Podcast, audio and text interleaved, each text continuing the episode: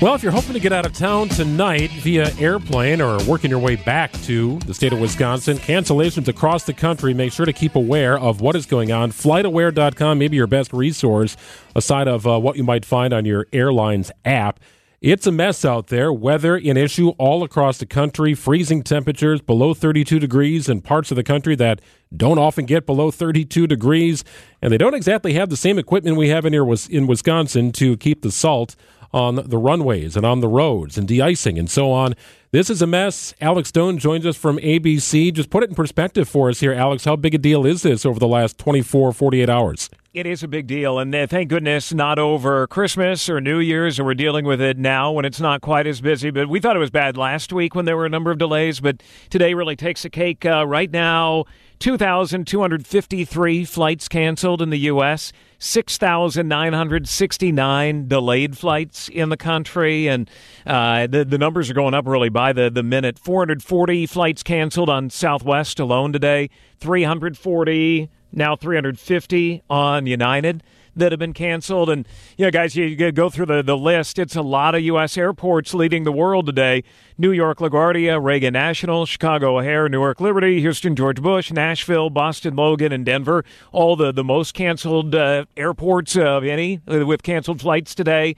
They've also canceled almost 500 flights for tomorrow already. Mm. So the, the misery is not going to be over today. And about 200 million Americans are under alerts today from the Seattle area all the way to the, the East Coast. I mean, it's just everybody. Extremely cold air. Places like Denver, that's the problem, where they hit a record of 19 uh, below today. That is, Denver's a huge United and Frontier hub, big focus city for Southwest. That is fueling outside, fueling the airplanes, baggage handling all of that slows down when it's 19 degrees below zero. Then in places like Newark and in Chicago, it is the, the snow. Boston, the same thing, making you know, takeoffs and, and landings slower and more separated and just doesn't uh, run as smoothly. So, a lot going on today, but uh, the, the numbers are going up. Alex, what's your take on why Southwest and United are the hardest hit this time around? It really has to do where the, the cities that are getting hit. Uh, Chicago is a, a big city for Southwest, and it's the biggest city for United. That's their headquarters, Chicago O'Hare. Uh, and Denver is a hub for United. Houston is a hub for United. Newark is a hub for United. So they they they got it. Uh, they they were dealing with a lot last week as well at United. Southwest, it is everywhere they are. Nashville is a big city of theirs that Southwest is getting hammered at today. Baltimore's been getting it. That's a big hub for Southwest. Chicago is as well. So they uh, both of those airlines uh, they're, they're, really getting hit hard and it's kind of how it works you know if atlanta were to be getting hit hard it would be delta if it were atlanta and salt lake city if it were dallas that would be American Airlines. It's where their hub is, and today it's United and Southwest. 18 flights out of Milwaukee Mitchell International, according to FlightAware, canceled. That's 14%, another 19% or so delayed, uh, 24 total delays here in Milwaukee. You mentioned United and Alaska Airlines. I mean, this is on top of the issues they're having with their MAX 9 aircraft being sidelined. It's kind of a double whammy for them. Yeah, they've they've had a rough couple of weeks uh, because they're the two airlines that fly the the Max Nine, and they can't fly them right now. They don't know when they're going to be able to fly them again. The FAA has said that that they will remain grounded until it's safe to fly and that they really understand that door that came off in flight on the Alaska Airlines plane.